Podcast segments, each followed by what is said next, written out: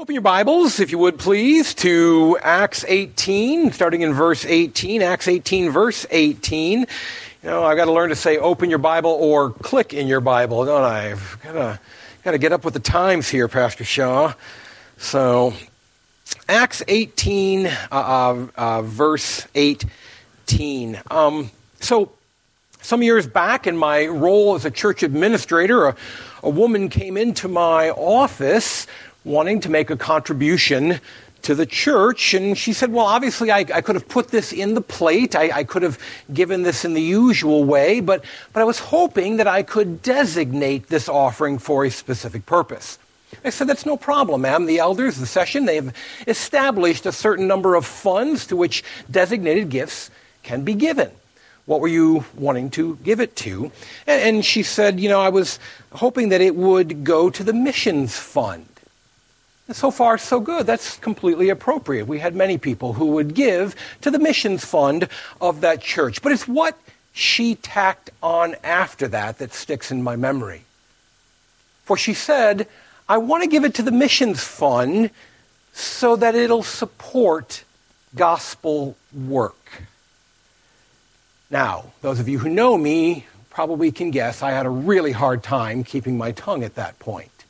Because what was running through my head was we do a little bit of gospel work here at the local church. Really? You wanted to go to missions, so it goes to gospel work? But I didn't say any of that.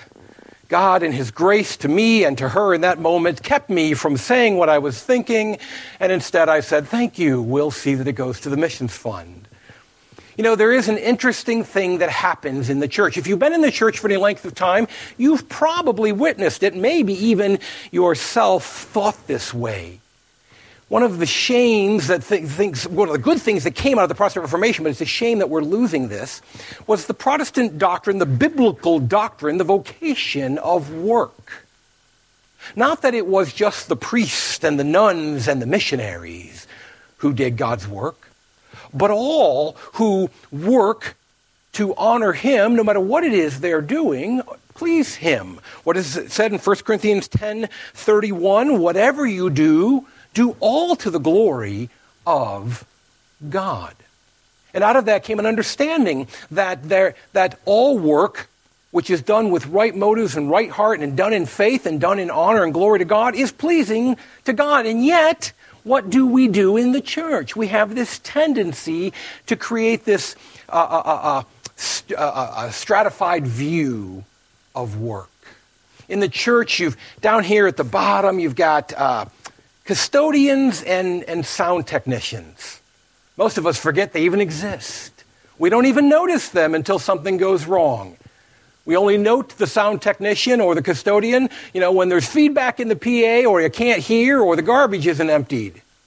We never bothered to notice or appreciate them any other time. And right above that are going to be, you know, uh, uh, uh nursery workers I mean, at least they work with people, sort of. I don't know if children really count as people, but you know, sort of work with people there. That's a little bit better. Now, above that, you've got your Sunday school teachers and, and the, uh, the, the, the, members of the praise ministry and, and, and church secretary. Those people, you know, they do some little more real work of the church. And above that's the, the youth director because, well, you know, he's got to put up with teenagers. So, hey, you know, we got to give him some credit. And pastors are in there. But at the top, at the top of it, we know the people God loves the most are the missionaries, for they do the real gospel work.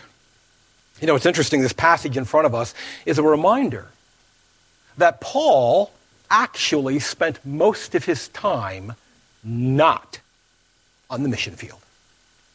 That the bulk of his ministry was to establish churches the majority of what he did was not evangelism and church planting, but discipleship and church strengthening.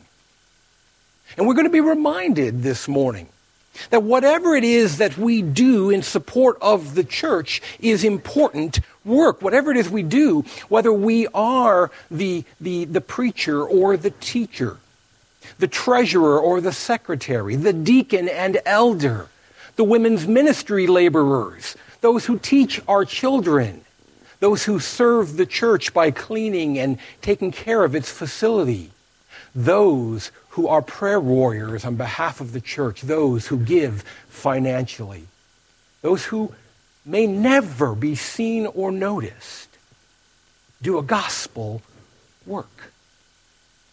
They do a gospel work because that is what the local church does. And that's why it was so, Paul spent so much time and so much energy tending to the local church. Here at this local church, we believe the Bible to be the only infallible rule for faith and for practice. So that if you want to know what it is you should believe about Jesus Christ and how to live the gospel life for Him and how to live it out in the church, then you've got to know God's Word. So follow along now as I read, beginning in Acts 18 18. After this, Paul stayed many days longer and then took leave of the brothers and set sail for Syria, and with him Priscilla and Aquila. At, uh, uh, uh, can, I looked up how to pronounce this word, I forgot already. Uh, can, can, can, Cenchrea, there we go, Cenchrea, he had cut his hair, for he was under a vow. And they came to Ephesus, and he left them there, but he himself went into the synagogue and reasoned with the Jews. When they asked him to stay for a longer period, he declined. But on taking leave of them, he said, I will return to you if God wills. And he set sail from Ephesus. When he had landed at Caesarea, he went up and greeted the church, and then went down to Antioch. After spending some time there, he departed and went from one place to the next through the region of uh, uh, uh, Galatia and Phrygia, strengthening all the disciples. This is God's word. Praise be to God. Let's pray. Lord, let us hear the important work that was done this morning, that we read about this morning, was done by the Apostle Paul, uh, tending to and caring for and strengthening the churches, strengthening the disciples. Let us be encouraged to be uh, uh, men and women, boys and girls who care about your local church and who tend to it and strengthen it. Thank you for all the many who do so. Thank you for all those whom you have provided to be members of your body, that we do grow up together into Jesus Christ, our head. We pray this in his name. Amen. We're going to look at three aspects of this text. We're going to see, first of all, there in verse 18, uh, that Paul, you know, he's a man of God. The reason he is a missionary at all, the reason he's a minister at all, comes first and foremost because he is a man of God. He is a person who cares about the Lord Jesus Christ and his word and his uh, uh, uh, uh good news and his gospel. And so we're going to see that Paul is this man of God. We're then going to look at the missionary aspect, that he was a missionary to the lost and what he does in this passage, and then we're going to see him as a minister, a minister to the church. He's a man of God, he's a missionary to the lost, and he is a minister to the church. And we're going to consider how each of those are things that all of us are called to be in our own way. So, there in verse 18, we have this interesting statement about a stop at the barber shop. Isn't that interesting? He, uh, uh, he uh, had cut his hair for he was under a vow. What a strange thing to insert into the text. We don't have a lot of references in the Bible to uh, time spent at nail salons or barbershops or beauty pa- uh, parlors, but, but here we have this. It's interesting to me. I think every picture I've ever seen of the Apostle Paul shows, and we don't have a real picture of him, but artists' imaginations always show him bald. But apparently he had some hair, at least of some kind here. He got his hair cut. What's going on there? Well, there's much debate about exactly what this means. If you're familiar with the scriptures, you may be aware of what was called a Nazarite vow. And a Nazarite vow, uh, uh among other things, included never cutting your hair, never shaving your head or your beard, uh, um, letting it just grow naturally. There's some debate about whether or not that's what's in view here, because there seems to be a fair amount of evidence that by this point in history, the, the, the Nazarite vow was limited to being made and fulfilled in Jerusalem, and he's not in Jerusalem. And so apparently it's not a Nazarite vow, at least we don't think so. Not sure what the nature of it is, but, but the point is really not the exact nature of the vow. The point is not that you and I should or should not grow out our hair, but rather the, the real issue here is the promise, the vow that the Apostle Paul made to God. And we must understand this is not a foxhole vow. You know how those go, right? You've heard the stories. You know, somebody's under duress. They're, they're in war. They're in that foxhole, and the bombs are exploding all around them, and the bullets are sailing over their head, and they say, Lord, if you just get me out of this, I will fill in the blank. I'll become a, a missionary. I'll become a pastor. I will give up drinking. I'll do whatever you want. And of course, too often those vows are never honored, they're never kept, they're not really meant. They're not trusting in a God who is sovereign and in control, but rather bartering with a God who is at our beck and call. And they don't have a right view. That is not what is in view here. Paul is not coming out of a situation of duress where he bartered with God and made some deal. In fact, the situation in Corinth, where he's been for the last year and a half, at least a year and a half, has been actually one of the calmer in his ministry. In fact, we saw last week how the Lord promised to protect him from harm in Corinth. So this is not what's going on here, but rather what we see is that under with consideration, with intent, with careful purpose, Paul has entered into some sort of vow to God. It's interesting, we do take a handful of vows in our life, our lives. I've taken four that I can remember, things that would be rightly called vows. Each of them, interestingly enough, was in the context of the church. I became a member of the church, a communing member once upon a time, and I took a vow of membership, even, as we saw that taken here last week. I entered into marriage in the church, and I took a vow. I then became an elder in the church, and took another vow. And eventually the Lord moved me into full time ministry, and I took yet another vow. There are vows that we take as a part of our life. And Paul has taken one such vow. It's interesting what the scriptures have to say about that. Nine different times, nine different uh, psalms specifically talk about keeping our vows before the Lord. In Psalm 76, David says this Make your vows to the Lord your God and perform them. Let all around him bring gifts to him who is to be feared. Vows are not to be entered into lightly, they're not to be made uh, casually. We don't barter with God. We don't, we, we, we should never, as much as you might want the Ravens to win the Super Bowl, don't ever sit in front of that television and say, God, if you'll just let the Ravens win, I'll do. That's not appropriate. That's not taking regard for the, what the psalmist says, for the one who is to be feared. Oh, you can pray for the Ravens to win, but do not, do not wager with God. Make a deal with God. Try to twist him to do your will. If you enter into a vow before the Lord, it should be a considered vow, a carefully considered vow. The Proverbs say it this way it is a snare to say rashly, it is holy, uh, it is sanctified, it is given over for a special purpose, and to reflect only after making vows. Ooh, don't make the vow and then reflect. Don't make the vow and then wonder if you should keep it. Wonder first if you can keep it before making it. Uh, in Psalm 15, David says this Who shall dwell on your holy hill? And part of the answer includes he who swears to his own hurt and does not change.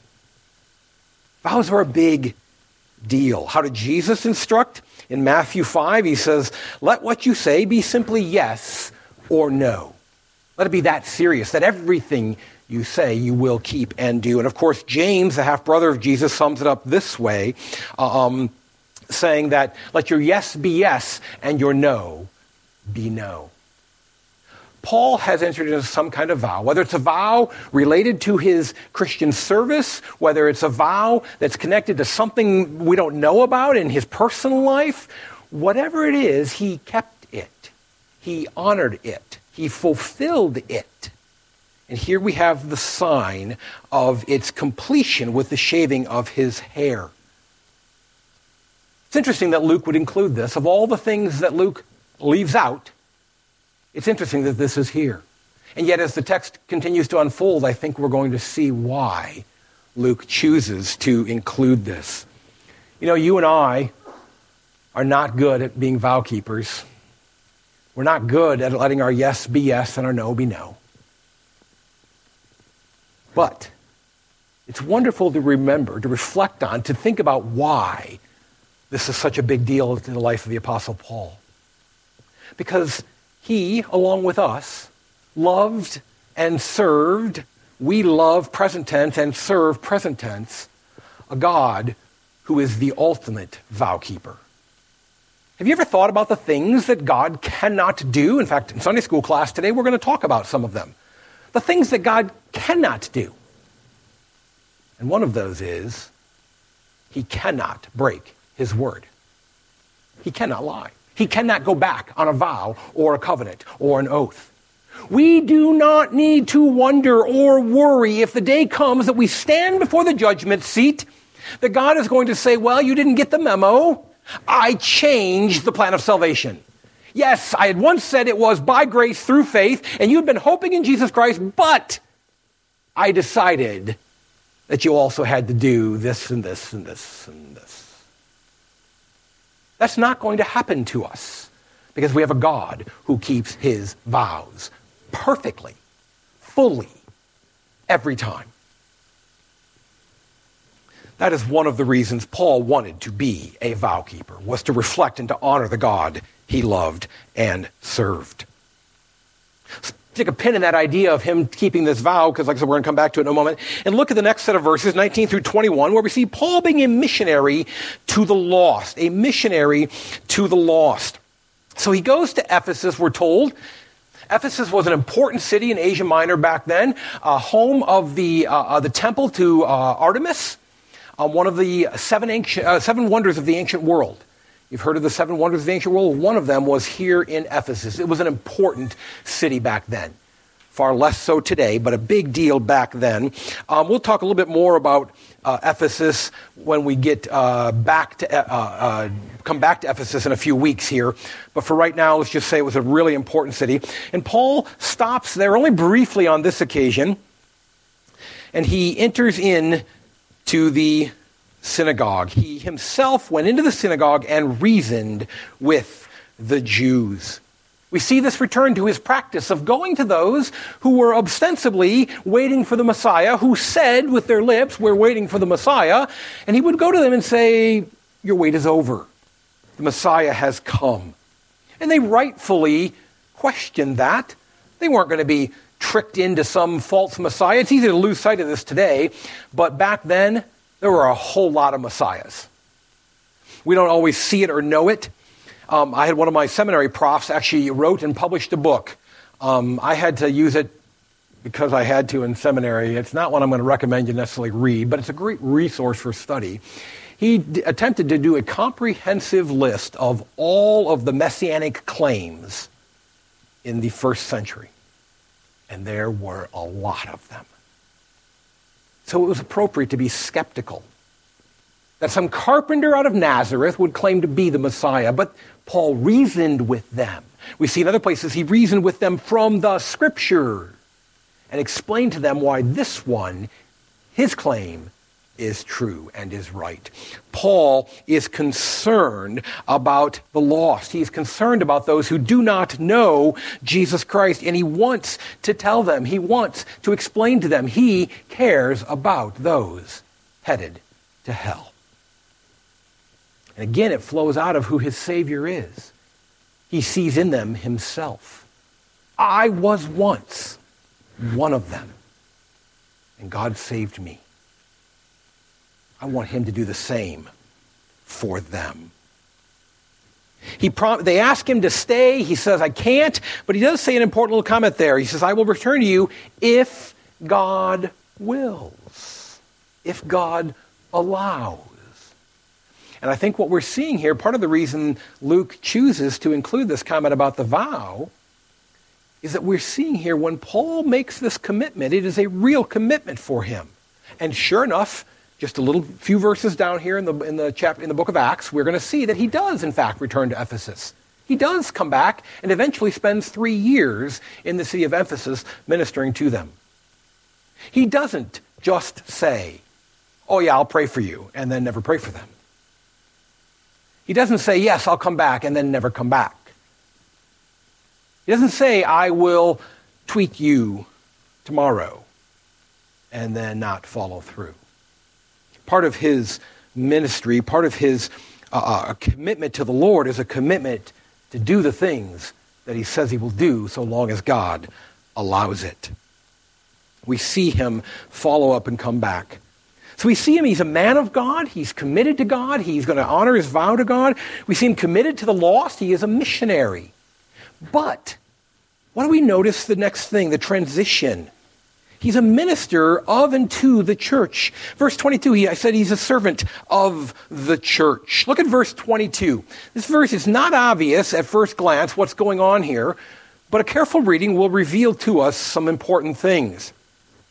When he had landed at Caesarea, now stop right there. Caesarea is a port on the Mediterranean coast of Palestine.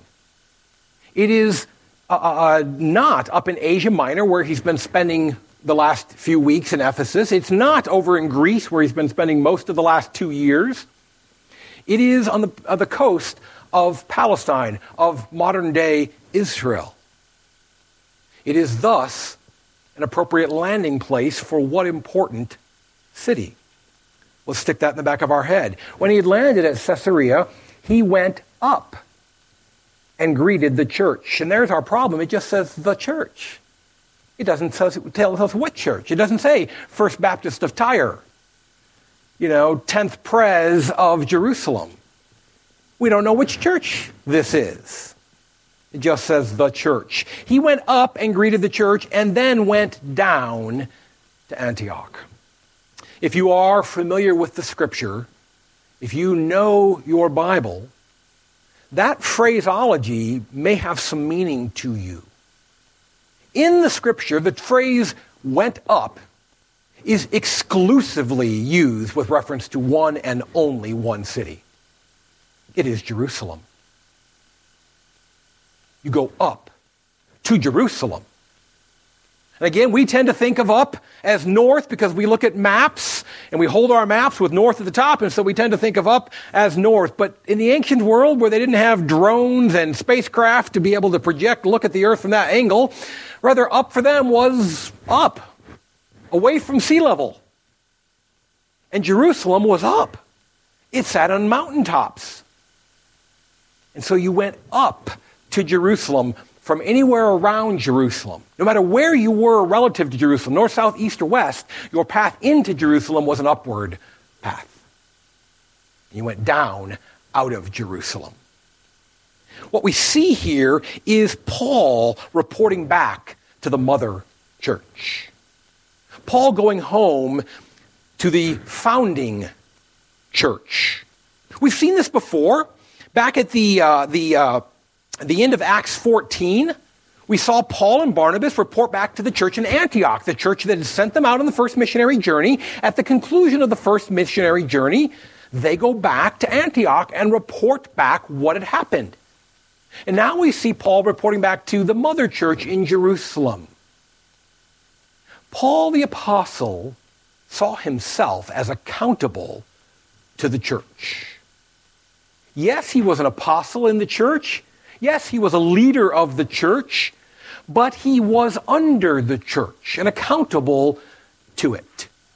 We enter in our society a, a, a strange time. Elections are just a, a little less than a month away. What a bizarre system to think about.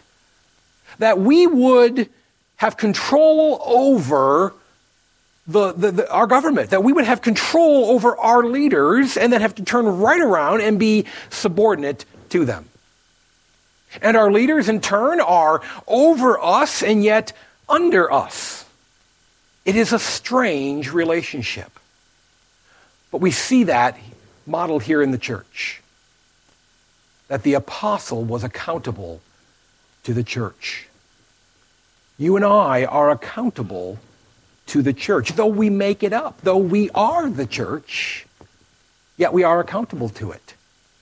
It's a bizarre thing that in my vows as a pastor, in our vows as elders and deacons, that we vow to, to serve and lead the church in accord with the Word of God, but then we turn right around and vow to submit to the church, to submit to the brethren. It is modeled on what we see here. Paul was not above the local church. He was not above uh, uh being accountable to the people of God. Then what happens in verse 23? After reporting into Jerusalem, he heads back to Antioch. After spending some time there, probably reporting to the sending church in Antioch, he departed and went from one place to the next through the region of Galatia and Phrygia, strengthening all the disciples. Now, you may not be good at remembering these names, but these regions are where this second missionary journey began. Go back to uh, the end of Acts 15. Paul says to Barnabas, Hey, I've got a mind to go out and strengthen the churches. I want to go revisit all the churches that we established on our missionary journey. At that point, it wasn't called the first missionary journey because it was the only missionary journey they had taken. I want to go out and revisit all the churches. And of course, they debated the whole issue with John Mark. Do we take him out? They, so they parted ways, and, and, and Barnabas and John Mark went to Cyprus and revisited the churches there. And then Paul goes into Asia Minor, to Galatia and Phrygia, these regions right here begins to strengthen those churches, taking with them the decision of the Jerusalem Council as to how Gentiles should be uh, incorporated into the church, taking with them a message of hope and of peace, taking with them encouragement, taking with him instruction in the Word of God to grow these churches. And it was there, you'll recall, that he found Timothy. And Timothy joined this journey. It was there that Luke is added to their number. And at least for a little while, Luke doesn't stay for the whole journey, but for a time, Luke is with them.